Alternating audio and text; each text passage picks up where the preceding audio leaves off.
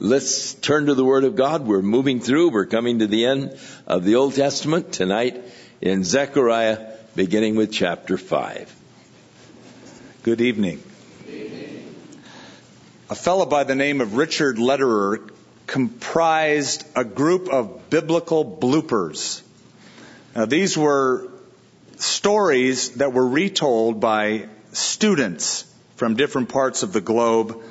And uh, if you put them all together, it would sound like this. In the first book of the Bible, Genesis, God got tired of creating the world, so he took the Sabbath off. Adam and Eve were created from an apple tree. Noah's wife was called Joan of Arc. And Samson slayed the Philistines with the axe, AX, of the apostles. Moses went up on Mount Sinai and got the Ten Amendments. The first commandment was when Eve told Adam to eat the apple. The fifth commandment is to humor thy father and thy mother. The seventh commandment is thou shalt not admit adultery. Moses died before he ever reached Canada rather than Canaan. Joshua led the Hebrews in the battle of Jericho. Solomon, one of David's sons, had 300 wives and 700 porcupines. Jesus was born because Mary had an immaculate contraption. The people who followed the Lord were called the 12 decibels, and the epistles were the wives of the apostles. And a Christian should have only one wife. This is called monotony. There's a lot of names and places and eras in the Bible that can become very confusing. And it's especially confusing when it comes to prophecy. In fact, some have complained, I say some being biblical commentators, both Jewish and Christian, of the symbolism that is employed in the book of Zechariah. The significant or the sign type of literature that we find. It's interesting that Paul said he didn't want believers to be ignorant in two areas. He didn't want them to be ignorant of the last things, the coming of the Lord, and he didn't want them to be ignorant of spiritual gifts. And yet those seem to be the two areas that we're the most ignorant about. The coming of the Lord and the gifts of the Holy Spirit. Well, so far in the first four chapters, we have seen several visions that Nehemiah had, the Lord gave to him in a single night. And so far, they've been very encouraging, how the Lord would prosper Israel in the future, and how they would be restored to their land and to their place. Days of blessing, days of prosperity. There would be a renewed presence of God among the people. There would be the reestablished nation and there would be re-energized leadership in the form of Zerubbabel, that's the civil leader, and Joshua, that is the spiritual leader. All of that culminated in a vision in chapter 4, that glorious vision of the automated menorah, where that supply of oil, the supply of the Spirit of God kept coming and would keep coming, enabling the rebuilding of the temple in Jerusalem to be finished. But what was great about what we saw is that God was saying, whatever has been in the past, let it go. Because the future will far, far exceed the past in glory. So God brought their eyes up to that beautiful future horizon. Now in chapter 5, we get another vision, vision of the flying scroll, where we read, Then I turned and raised my eyes and saw there a flying scroll. And he said to me, What do you see? So I answered, I see a flying scroll. Its length is 20 cubits and its width is 30 cubits. So he sees this scroll that's 30 feet by 15 feet flying in the air, the size of a billboard. Actually, the dimensions are quite interesting. They are the size of the holy place in the tabernacle. Remember the tabernacle proper. There was divided into two sections, the holy place and the holy of holies. The holy of holies was 15 by 15. The holy place was 15 feet wide by 30 feet deep. And it was also the same measurement as the vestibule of Solomon in the temple, according to 1 Kings chapter 6. That was the place where the law was heralded or read from. So he sees this scroll with those dimensions flying above him 20 cubits and its width 10 cubits. Now, in ancient times, people would write upon scrolls. They didn't have bound books like we have today. So they would write on either the inner bark of trees that were treated in a special way so that you could write on them, or papyrus, scrolls of papyrus, or the skins of animals called vellum. All of those were materials used at different times in the past for writing. The scroll will contain curses, a large number of curses, obviously, and it's flying around out in the open so that anybody could see it. But the dimensions, 15 feet by 30 feet, could indicate, perhaps, the truth that judgment must begin at the house of God. As God, with these curses, is going to root out wicked individuals from Jerusalem. Then he said to me, This is the curse that goes out over the face of the whole earth. Now that word earth in Hebrew is eretz. And eretz is the word most typically used for the land of Israel. Eretz Israel the land of Judah or Israel. So it is the curse over the face of the land of Israel. Every thief shall be expelled according to the side of the scroll.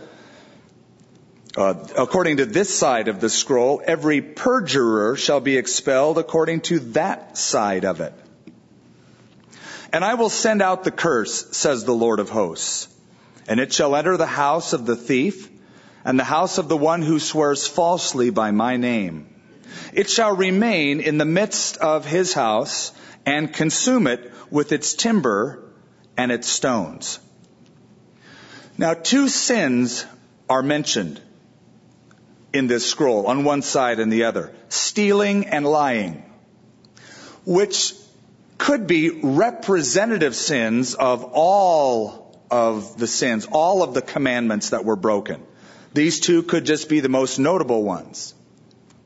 Swearing falsely by the Lord's name breaks the middle commandment of the first table of the law.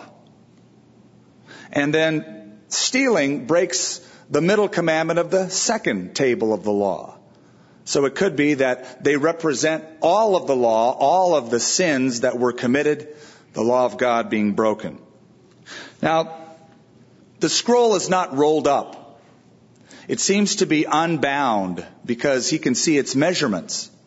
So it would be out in the open, publicly displayed the curses that God puts on them. What are these curses? Well, we don't know exactly, but they could simply be curses that God had promised the nation of Israel way back in Deuteronomy chapter 28.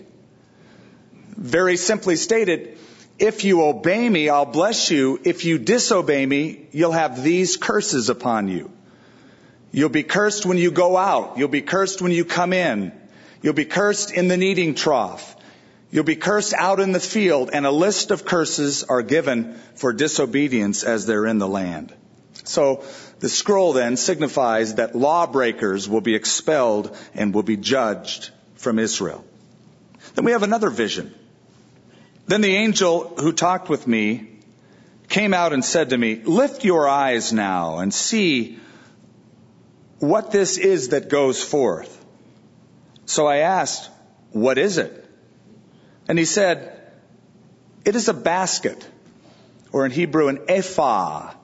And an ephah is the largest dry measurement in ancient times in the Bible, in the Old Testament. It's about 39 quarts. American quarts.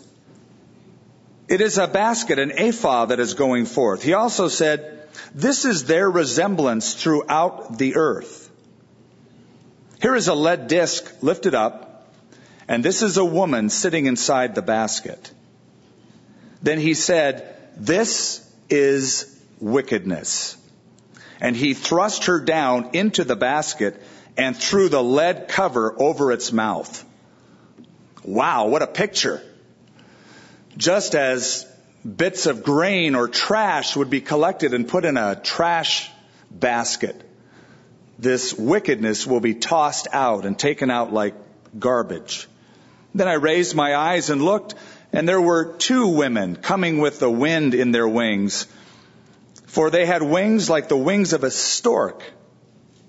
And they lifted up the basket between earth and heaven. Now, when it says that these women had wind in their wings, it could also be translated spirit in their wings. It's the same Hebrew word, ruach. It's sometimes translated wind, sometimes translated spirit. So if you look at it this way, that the spirit was in their wings, the indication could be that God is the one who is overseeing this cleansing work, taking the wickedness out. It is by his spirit that this is being done.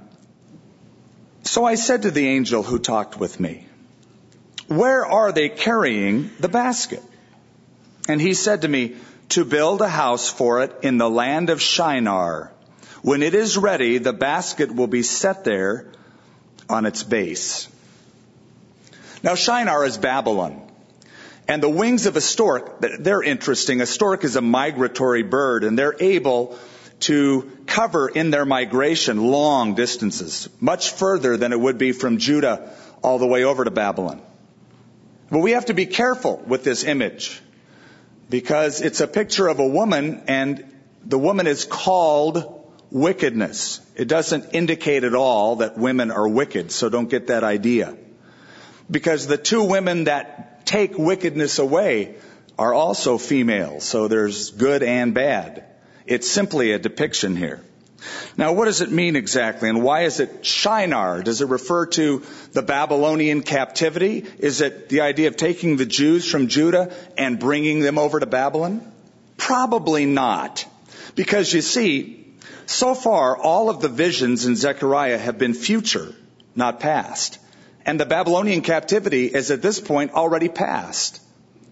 So it probably doesn't refer to the captivity, but it probably refers to some future event. In fact, the way I see it is that same rebellious spirit that first cropped up in Shinar at Babel in Genesis chapter 10 and 11. That seed that was sown there and that continued through history into the nation of Babylon will continue even into the future in the tribulation period when you read about it in Revelation chapter 18. Mystery Babylon the Great. In the Bible, Jerusalem is mentioned more than any other city. But second unto Jerusalem is the city of Babylon. Second to Jerusalem, Babylon is mentioned more than any other city in the Bible. Babylon began in the plain of Shinar as Babel in Genesis chapter 10 with a guy by the name of Nimrod, the grandson of Shem, or the grandson, excuse me, of Ham, in the plain of Shinar. And the people said, let's build a city and let's build a tower whose height reaches up toward the heavens. It was a city conceived in rebellion. It was a city that didn't want God at its center, but wanted man at its center. It was a humanistic city. Ancient documents show us that Nimrod married a woman by the name of Semiramis.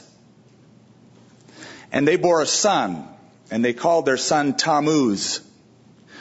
Semiramis claimed that Tammuz was born miraculously, she, that he was born from a sunbeam, and that he was a savior, that he was a god, the savior of the earth. So already in the early stages of human history back in Babel, you have Satan working with a counterfeit, a virgin born savior. As Tammuz grew up in the land of Shinar. He was killed. He was gored by a bull and he died. And it is said that Semiramis wept for him for 40 days. But after 40 days, he rose from the dead. So now you have a virgin born savior of the world who died and rose again. stems all the way back from Babylon. Satan was working hard at the counterfeit even back then. By the way, the whole idea of Lent comes from the mourning of Semiramis over Tammuz, those 40 days. Well, you take that into the future, those seeds of human rebellion that were birthed there and grew there even during the time of the exile will be even worse in the future. Because we read about in Revelation 17 and 18 both religious Babylon, this um, harlot she is called, and the mother of harlots in Revelation, and her sin is fornication, spiritual fornication, that is idolatry. She is both a religious center as well as an economic center by that time in the tribulation period. This vision, I believe, refers to the end of time, to that time, to the Revelation 17 and 18 time. When at that time, there will be both a Jewish revival as God reaches out and 144,000, the remnant, believe in Jesus Christ as their Savior, their Messiah. An exciting time. At the same time, it is the tribulation period. So God is pouring out his wrath on the earth. Satan is unleashing his fury on the earth and principally on the Jewish nation. But then Jesus will return and in one fell swoop, in one day, as Zechariah has already said, he will remove evil, wickedness, and will judge Babylon. So I believe this has a future fulfillment at that time period. Now we come to another vision in chapter 6. And I turned and raised my eyes and looked, and behold, four chariots were coming from between two mountains. And the mountains were mountains of bronze or brass. These chariots are war chariots. With the first chariot were red horses, with the second chariot black horses, with the third chariot white horses, with the fourth chariot dappled or grizzled horses, strong steeds. Now some see these mountains, since mountains sometimes in the Bible is a reference to human governments as the judgments of God coming between two superpowers. And there's different ideas as to who they are. Others see the two mountains as Mount Zion and Mount Moriah, geographical places in Jerusalem, and the valley between them is the valley of, they say, Jehoshaphat, or the Kidron Valley. And that when Jesus Christ comes again and puts his foot on the Mount of Olives and widens that valley all the way down to the Dead Sea, that this has that as its reference. Brass, of course, is a symbol of judgment. The brass altar was the altar of sacrifice that took place four sin out in the outer court. Then I answered and said to the angel who talked with me, What are these, my Lord? And the angel answered and said to me, These are for spirits. Again, the word ruach, winds or spirits of heaven, who went out from their station before the Lord of all the earth. The one with the black horse is going to the north country and so often in the Bible, the north country refers to Babylon. Not always, but often. The white are going after them and the dappled are going toward the south country and often it's a reference to Egypt. Now, you remember, historically, that little vulnerable nation of Israel was sandwiched between superpowers, often in the north and in the south. Babylon and Egypt or later on the Seleucids and the Ptolemaic Empire and the struggles that took place between the north and the south and Israel was the one that felt the brunt of it for so many years of their history. Then the strong steeds went out, eager to go, that they might walk to and fro throughout the earth. And he said, go and walk to and fro throughout the earth. So they walked to and fro throughout the earth. And he called to me and spoke to me saying, see those who go toward the north country have given rest to my spirit in the north country. This vision does correspond to the first two visions that we've already read. The First vision was the vision of the scroll, and that is that wicked individuals would be judged. Second, the principle and practice of wickedness would be removed, judged, taken away from Israel, referring to the end times, the woman in the basket. This is a reference to the judgment upon wicked nations that are around Israel, both in the north and in the south. What is the timing of it? What does it represent? When will it take place? Well, again, you have various interpretations. Some will say that it already took place, that it refers to the southern country of Judah being exiled, deported into Babylon. I don't buy that because all of the other visions of the prophet were futuristic visions to bring them hope in the rebuilding of the temple and get them to look far past that to the coming Messiah. Second interpretation is this refers to some immediate fulfillment that soon after this prophecy was given by the prophet Zechariah, that sin would be purged, wickedness would be taken away, and nations would be judged. The problem with that interpretation is we have no historical record of it. We have no historical record of evil nations being judged because more wicked nations came and invaded the land years later. This must refer to the future. The future judgment and the future millennial reign of Jesus Christ. That's the flow of these visions so far. It, they start with a blessing pronounced on Zerubbabel, that civil leader in Jerusalem.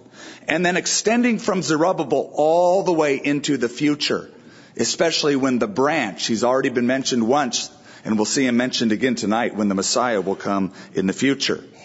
And when he comes, he will remove evil, wickedness, in one day from Israel. And he will judge the enemies, those who are coming from the north, up through the valley of Armageddon. And then he will rule and reign for a thousand years. Then the word of the Lord came to me saying, receive the gift from the captives, from Heldai, Tobijah, and Jedaiah, who have come from Babylon, and go the same day and enter the house of Josiah, the son of Zephaniah. Take the silver and the gold and make an elaborate crown. Now that word crown in Hebrew is in the plural. It should be crowns. It could refer to a double crown or an, an ornate set of crowns. Take silver and gold and make elaborate crowns and set them on the head of Joshua, the son of Jehozadak, the high priest. Now let's just say you were living a couple thousand years ago in Israel at the time that Jesus came and you were reading Zechariah. Here is a prediction, and we'll see it in just a minute, that some of the rabbis even then said this is a reference to the Messiah using Joshua, but going past Joshua to some priest, Messiah priest, greater than Joshua. But just the fact that he is named Joshua, Yeshua, the same name that Jesus was given, should be an indication. Hmm, something's up. Interesting prophecy. Now these uh, new arrivals from Babylon come with their gifts of silver and gold, presumably to help restore the community that is back in Jerusalem. And so a crown is made, this ornate set of crowns. Then speak to him, saying, Thus says the Lord of hosts, saying, Behold the man whose name is the branch. From his place he shall branch out and he shall build the temple of the Lord. Now remember that term branch. It's a term used seven times altogether in the Old Testament that refer to the future Messiah from the Old Testament perspective. The future Messiah that would come to the Jewish nation refers to Christ. Yes, he shall build the temple of the Lord. He shall bear the glory and shall sit and rule on his throne. So he shall be a priest on his throne. And the counsel of peace shall be between them both. Now the elaborate crown shall be for a memorial in the temple of the Lord for Helem, Tobijah, Jedaiah, and Hen, the son of Zephaniah. Even those from afar shall come and build the temple of the Lord. Then you shall know that the Lord of hosts has sent me to you. And this shall come to pass if you diligently obey the voice of the Lord your God. This is really the, the climax, the pinnacle to all of the visions so far. This is the future. This is the Messiah that is coming. Just as Joshua, the son of Jehozadak, was the high priest then and would be given strength by God to rebuild or to finish spiritually that temple in Jerusalem. There was coming another, their Messiah, called here the branch, who will build the future temple. His name will also be Joshua, Yeshua. He will also receive crowns, plural. Revelation chapter 19, John gets a vision of the coming Christ, the second coming. And he says, I saw heaven opened and behold a white horse and he who sat on him was called faithful and true. And in righteousness he judges and makes war. His eyes were like a flame of fire and on his head were many crowns and he had a name written that no one knew except himself. So here, the vision is of a priest who sits upon his throne. Interesting, a, a king who is both king and priest.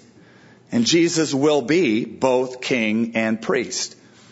King as the son of David. The government will be upon his shoulders on the throne of David to order it and to establish it from this time forth, even forevermore. Also, Jesus will come as a priest forever after the order of Melchizedek, that far greater, more permanent, better priesthood than that of Aaron. So he bears both the king and the priest. It's interesting, is it not, in verse 12, how it's worded? Thus says the Lord of hosts, behold the man whose name is the branch. Oh, those were the very words that Pontius Pilate used when after scourging Jesus and bringing Jesus before the people said those words. Ecce homo, behold the man. That should have been another red flag in their minds. If they would have read 2,000 years ago this prophecy and heard the words of Pilate, there he was, the branch, the netzer, the one who would branch out and eventually build the temple. Now I'm going to read verse 12 to you in what is called the Targum. It is the Aramaic translation of the Old Testament, uh, translation and paraphrase, Jewish source. Behold the man, the Messiah is his name, who is to be revealed. You can't get any clearer than that. That was their understanding. This man is the Messiah. He's going to be revealed and he is going to be God's chosen one. So, one day, that God man who made the world will come back to the world he created and he will rule and reign. He once wore a crown of thorns. He will now wear at that time the diadems, the crowns of glory in the future. He made the world, He created it, He's going to then rule and reign over it. Now, Zechariah chapter 7 begins uh, a distinct division of this prophecy. It has been a, two years since the visions that Zechariah got in the previous chapters, and he got them all, remember, in one night. All in one night, all of those visions, one after the other. Two years have passed, which brings us up to chapter 7. And in chapter 7, there's a group of folks, a delegation from Bethel, the house of the Lord, to ask about the issue of fasting to the priests, and Zechariah is a priest, he's among them. And the priests are the ones who interpret the law, so they have a question about this. Now, in the fourth year of King Darius, it came to pass that the word of the Lord came to Zechariah on the fourth day of the ninth month. That's Kislev, as it says. That would be part of our November and part of our December, the way the months fall. When the people sent Sherezer with Regem Melech and his men to the house of God to pray before the Lord and to ask the priests who were in the house of the Lord of hosts and the prophet saying, should I weep in the fifth month and fast as I have done for so many years? Now in the law, in the Torah, the book of Leviticus gave a single day that the Jews were to fast. And it was in the seventh month. It was the day Yom Kippur, the Day of Atonement. The Lord says, on that day you will afflict your souls. That was the only day that God prescribed. So Yom Kippur was a day when they would abstain from food. They would fast. Back in 1973, in October, on Yom Kippur, the time when Jews celebrate or commemorate by fasting. At two in the afternoon, when they were 20 hours already into their fast, so their bodies were weakened. It was, and there was nothing going on. No work, no broadcasting, no radio, no newspapers, nothing. That is when Syria and Egypt attacked Israel. Because they knew Israel will be most vulnerable on Yom Kippur. They're not going to be manning their stations. They're not going to be broadcasting over the country. So the news will be cut off. They'll be fasting. They'll be praying. They'll be weakened. And they were attacked. But this was different. What happened is, as time went on, the Jews, after the captivity, decided let's keep some extra days to fast. Let's commemorate what happened in the destruction of Jerusalem and the burning of the temple. So they added several days to keep that memory alive among the exiles and after the captivity of what happened to Jerusalem. So the 17th day of the fourth month, they would commemorate the capture of the city of Jerusalem, and it was a day that they would fast. That corresponds to a day in our July. Then on the ninth day of the fifth month, which is in our August. They would fast again, commemorating the burning down of the temple in Jerusalem by the Babylonians. On the third day of the seventh month was another day of fasting. And on that day, they commemorated the assassination of Gedaliah. You may remember back in Jeremiah chapter 4 when we covered his assassination. And then on the 10th day of the 10th month, which is in our January, they commemorated the day that Nebuchadnezzar began the siege against Jerusalem. All of those four days were added to the fifth day, Yom Kippur, so that there were five days in which they were fasting during the year, just to keep the memory alive. This was a valid question. Hey, we're back from captivity now, but we've been keeping up this ritual, this ceremony. We've been going through the motions. Should we? I mean, after all, we're rebuilding the temple. Oh, we've been doing it.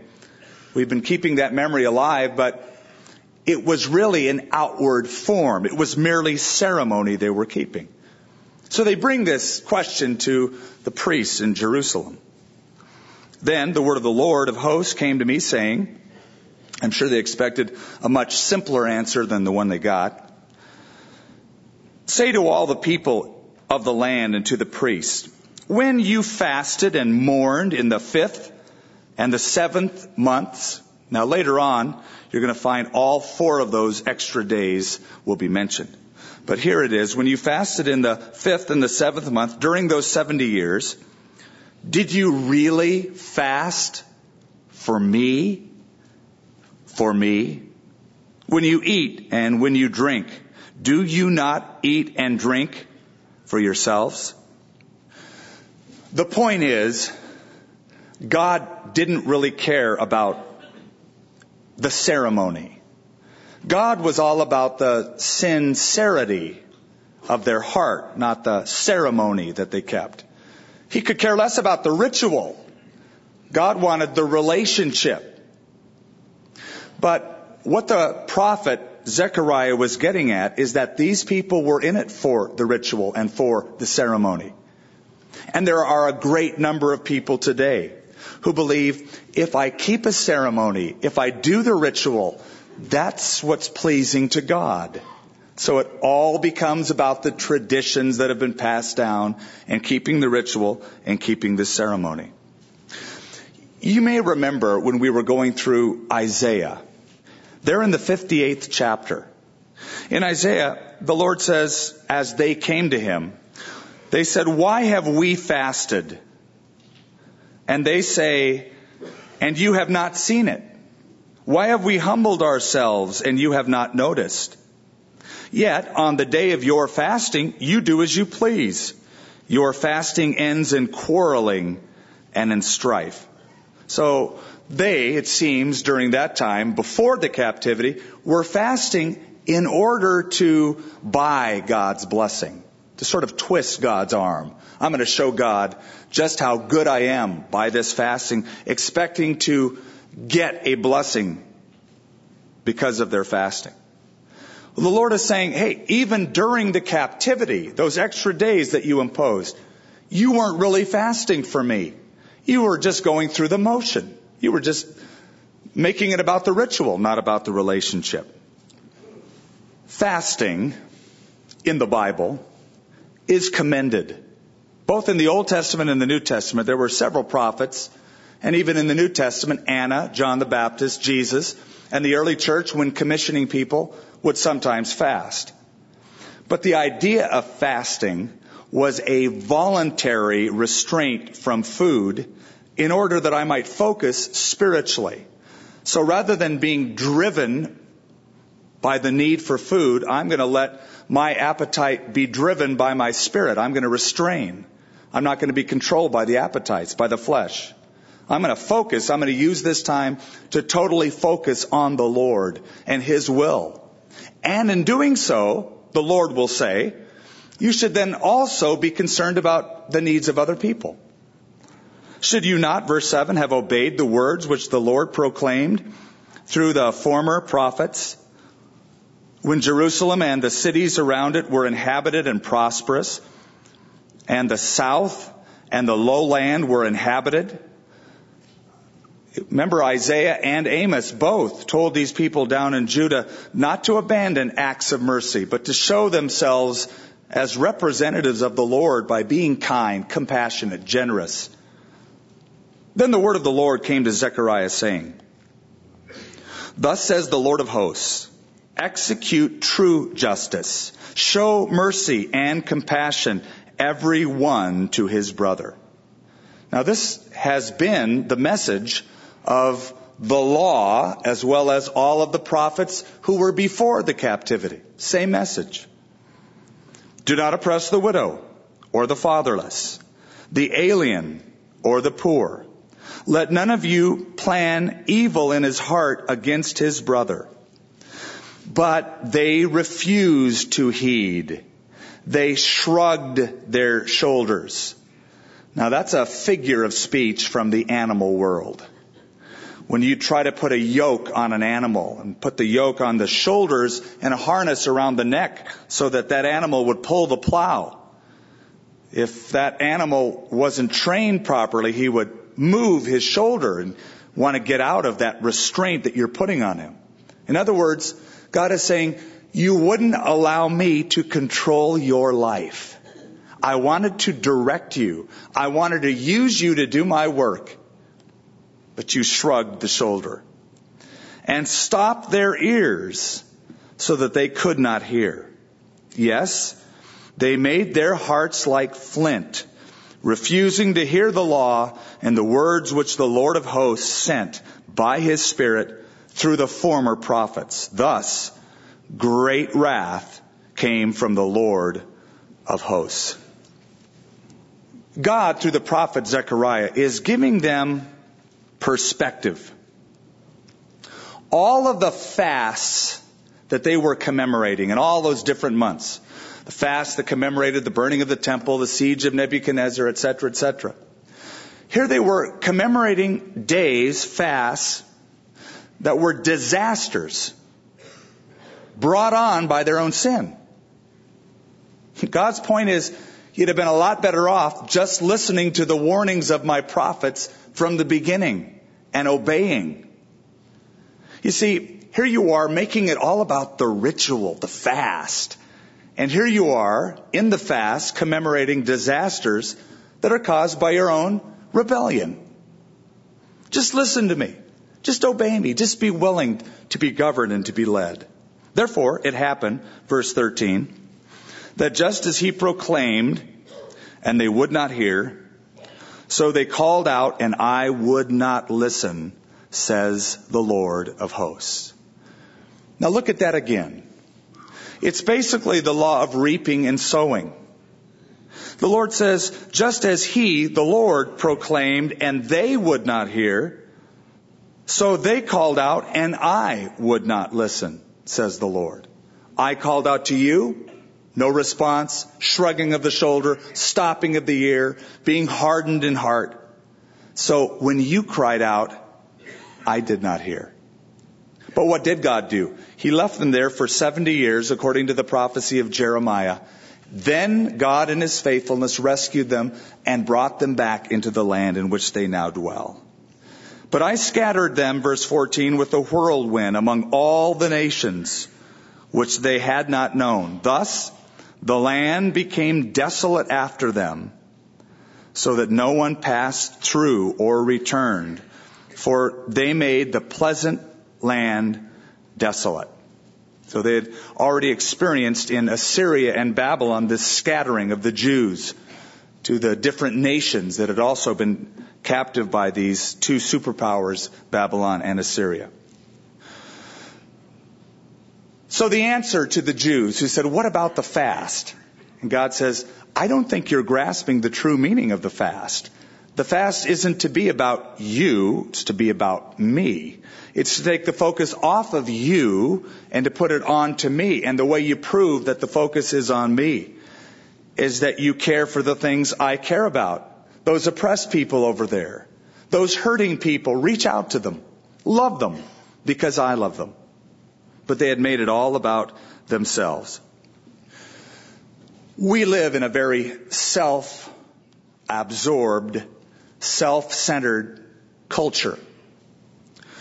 And they were already into that back then. So the idea of fasting in our culture is a little hard to push because of self-gratification being so high on the scale.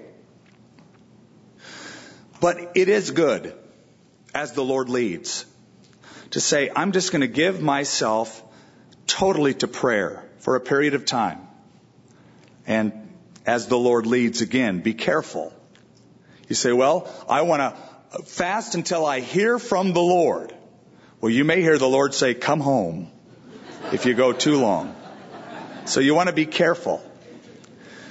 But there are several ways to fast. Again, the idea is to take all of the focus off of self and onto the Lord rather than letting your body appetites govern you and control you. You're going to govern them and control them by the Spirit. It really reminds you that your body is a temple of the Holy Spirit and God owns it. Now in the eighth chapter, Zechariah 8, it continues with the same thought of chapter 7 that God wants an obedient heart, that He's not after the ceremony, not after the ritual. But the future is well in view. The promise of restoration is in view. Again, the word of the Lord of hosts came saying, Thus says the Lord of hosts. I am zealous for Zion with great zeal, with great fervor. I am zealous for her.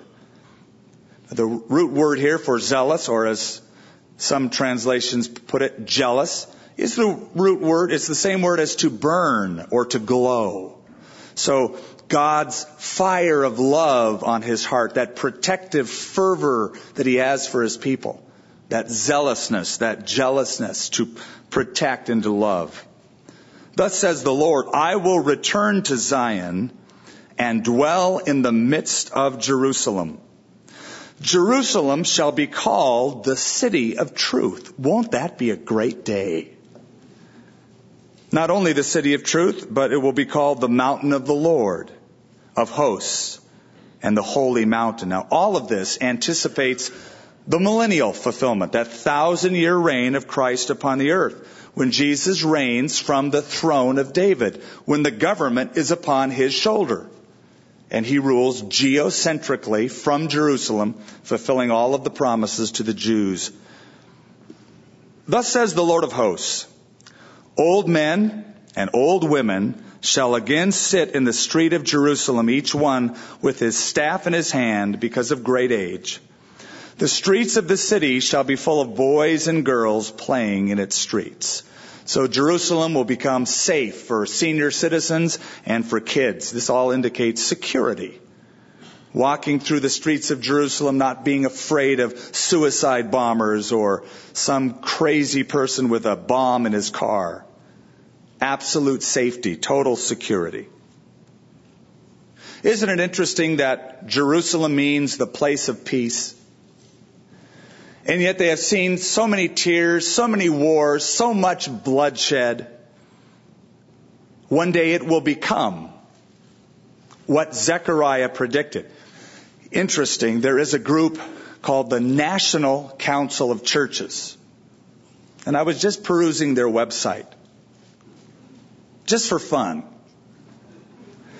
And they said, come on, nations of the world, churches of the, churches of the world, let's work together and help give Zechariah the dream that he had here in chapter 8. As if we, through our own devices, are going to bring peace to the Middle East. I'm all for peace. I want it. I pray for it. The Bible says pray for the peace of Jerusalem. But I'm not so naive as to think that there's going to be peace just because there's going to be a new prime minister or a new president or a new policy or a new agreement. There's going to be peace in Jerusalem and in the Middle East when the Prince of Peace returns and he's in charge. And I can't wait for that day. That's the day we long for. That'll be the reality. Thus says the Lord of hosts, if it is marvelous in the eyes of the remnant of this people in these days, will it also be marvelous in my eyes, says the Lord of hosts? Thus says the Lord of hosts, Behold, I will save my people from the land of the east and from the land of the west. So Jews will return, not only from the east, but they will come to Jerusalem also from the lands of the west lands like Europe, like the United States, New York, etc., returning back to their homeland, making aliyah, coming up to Jerusalem as citizens. And I will bring them back, and they shall dwell in the midst of Jerusalem. They shall be my people, and I will be their God in truth and in righteousness. So the prediction, not only of a return to the land, but of a restoration to the Lord. The land and the Lord are in view in this prophecy. They're in the land, but they're not turned toward the Lord yet. They're there in that first part of the promise. The Jews are from all over the world being gathered in Israel. It's marvelous to see. It's marvelous to go there and see it. But the best is yet to come when they, in the end times, turn back to the Lord, recognize Jesus, whom they have pierced, their Messiah, when there is that total restoration. When God dwells among them the way He always wanted to dwell among them.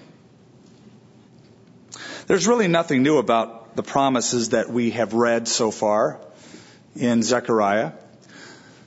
They go all the way back to Deuteronomy. Same basic promises. I'll bring you into the land. You obey me, blessing upon blessing upon blessing. You disobey me, judgment upon judgment, curse upon curse.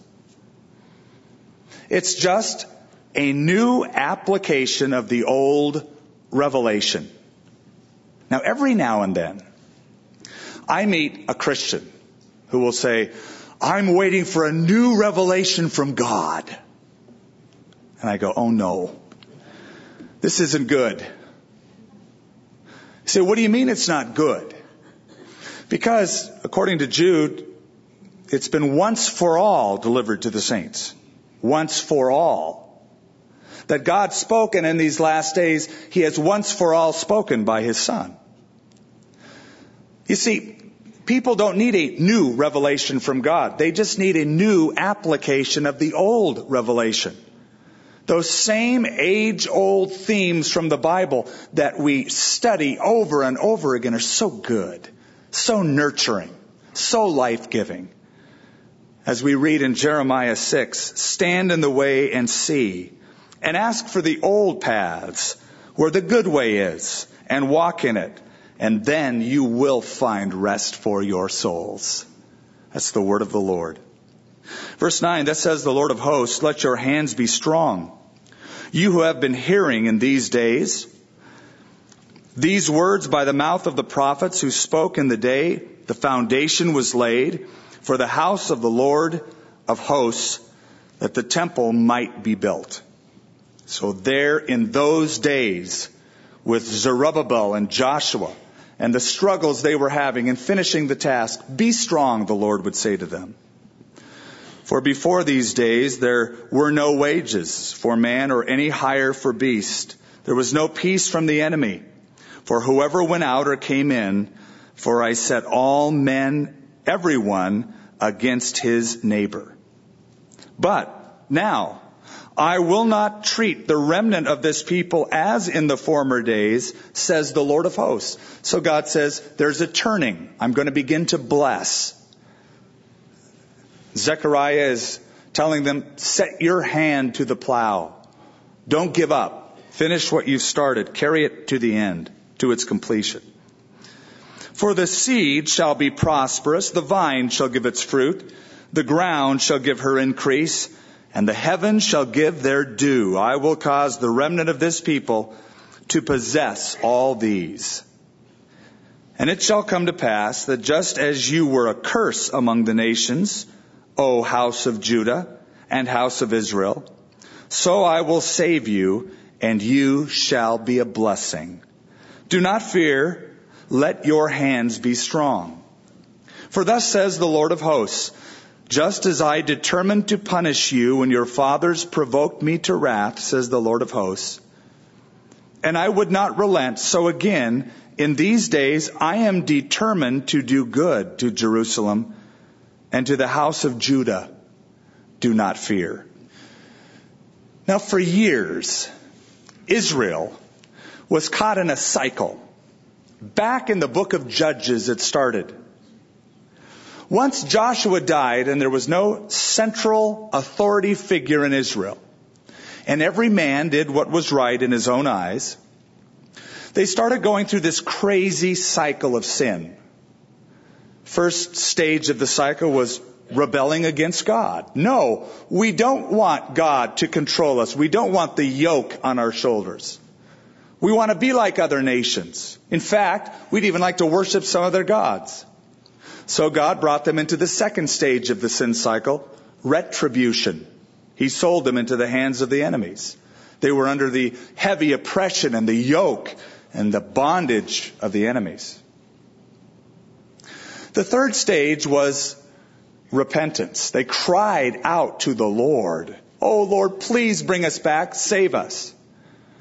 And then the fourth stage was restoration. God sent them a deliverer, a judge, who would fight for their cause and bring them back and the land would be at rest again. And then as soon as God brought them back and they were at rest, that crazy cycle started up again. For 350 years, from after the death of Joshua all the way to the first king, Saul of Israel. But then, with Saul and David and Solomon, and then the kingdom split with all of the kings in the north and in the south, there was that deep seated rebellion still in the hearts of the people. So God said, I'm determined, as I said in Deuteronomy 28, I'm going to remove you from your land. I'm going to take you out of the place where I said I'd bring you into. But there in captivity, you're going to learn so many good lessons. And I'll take care of you there and I'll prosper you there, but you'll cry out eventually and I'll bring you back into the land I promised. And so all of those lessons learned and now that restoration, which was predictive of a future restoration, not just to the land, but also to the Lord. So the Lord says, so again in these days, I am determined to do good to Jerusalem and to the house of Judah. Do not fear. These are the things you shall do. Speak each man the truth to his neighbor. Give judgment in your gates for truth, justice, and peace. Let none of you think evil in your heart against your neighbor, and do not love a false oath. For all these are things that I hate, says the Lord.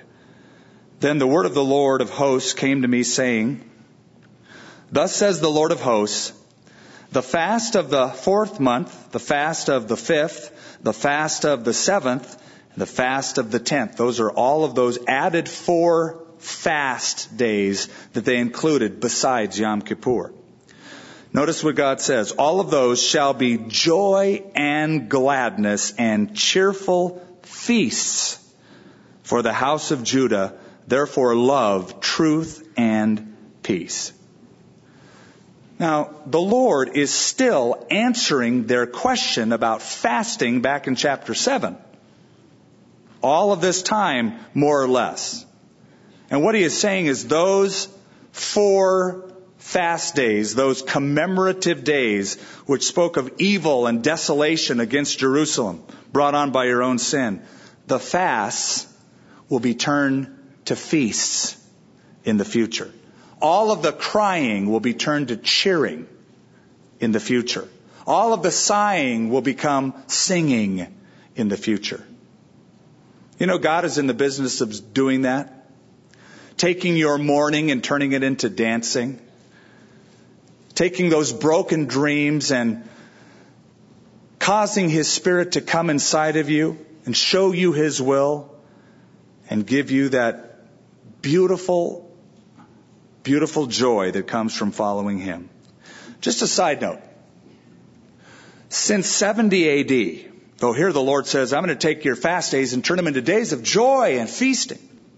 Since 70 AD, when Jerusalem again fell to the Romans and the temple was destroyed, the Jews again added these four days of fast to their calendar, commemorating the fall of Jerusalem because of their blindness and their sin. So all of those rituals that God said, I don't care about the ritual. I want your heart. I love you. I want a relationship with you. They brought them back into their calendar. Now, in the rest, the last few verses, the eye of the prophet looks to the future to Israel's greatest joy yet ahead. Thus says the Lord of hosts. Peoples shall yet come, inhabitants of many cities. The inhabitants of one city shall go to another saying, let us continue to go up and pray before the Lord and seek the Lord of hosts. I myself will go also. Yes, many peoples and strong nations shall come to seek the Lord of hosts in Jerusalem and to pray before the Lord. Thus says the Lord of hosts, in those days, ten men from every language of the nations shall grasp the sleeve of a Jewish man saying, let us go with you, for we have heard that God is with you. At that time, Israel will be the head of the nations. The head and not the tail, as God once promised. The leader. And all of the other nations will long to enjoy the blessings and the prosperity that the Jews have as a result of God's blessing. Now, God has been with Israel from the beginning. At different stages in their history, He was with them in a more notable way than at other times. For instance, during the wilderness wanderings, during that period of 40 years, there was that Shekinah glory, that pillar of cloud and um, fire at night that was a token of God's presence with them. The Lord was with them. The Lord certainly was with them in bodily form in the incarnation when Christ, Jesus, came to live among them in his flesh. He was Emmanuel, God with us. The Lord was with him. But yet, in all of his glory, the way God always wanted and planned to live with his people, has yet to be realized, has yet to be fulfilled. And so in verse 23, let us go with you, for we have heard that God is with you. And every ten Gentiles to one Jew grabbing the sleeve saying, let's go with you. Now you know, when this was written, when this was predicted, the Jews were highly despised. This was very improbable. The idea that the Jews would be so elevated that people would say, boy, we want to hang out with you because God is with you. There were superpowers that were much greater than anything that Israel had seen. In there, they were just a group of 50,000 people rebuilding the temple under duress. But the prediction is that they would once again become great. Now, in their future, in their immediate future, here they were back in the land. Greece was looming on the horizon. Soon Alexander the Great would come. And everyone would look up to the Grecian Empire.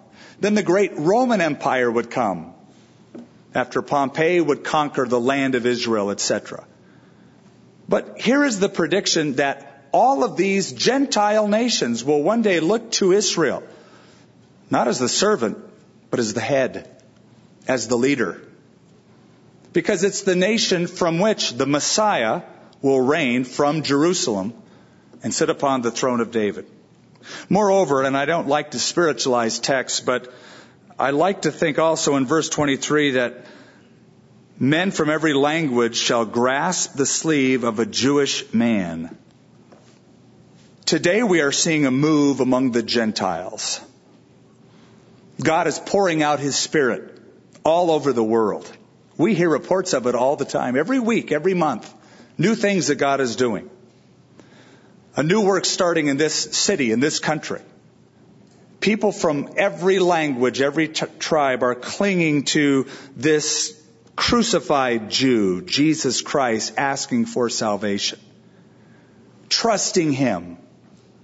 But one day soon, God will again pour out His Spirit upon the Jewish nation after the rapture of the church, which could happen at any moment. Then in that 70th week of Daniel, as he pours out his spirit on the Jewish nation and brings back to himself that remnant, restored to the land, but restored to the Lord, that's where the glory gets really exciting. Let's pray.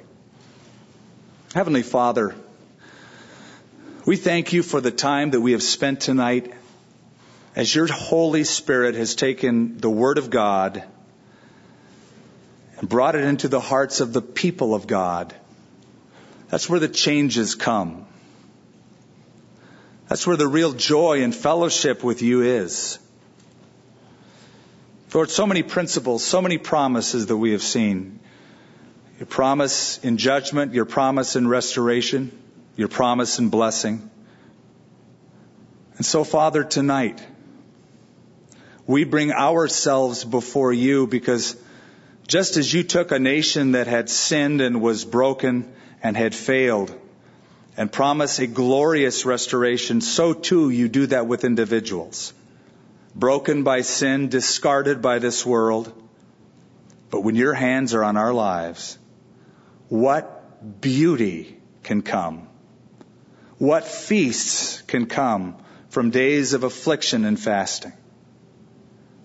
So pour out your spirit, Lord upon each one of us tonight and fill us with your joy in Jesus' name. Amen. Shall we stand? The pastors are down here at the front to minister to you this evening. If you're in need of prayer for any reason, we would encourage you as we're dismissed, come on down.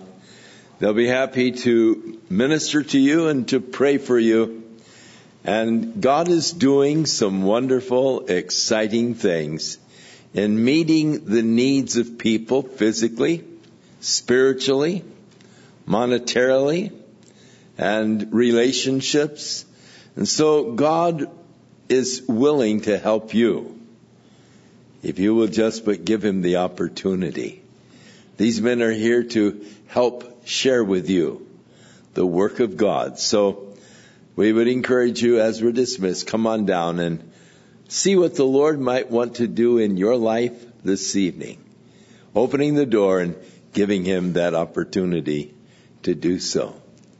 Our God is an awesome God. He reigns from heaven above with wisdom, power, and love. Our God is an awesome God.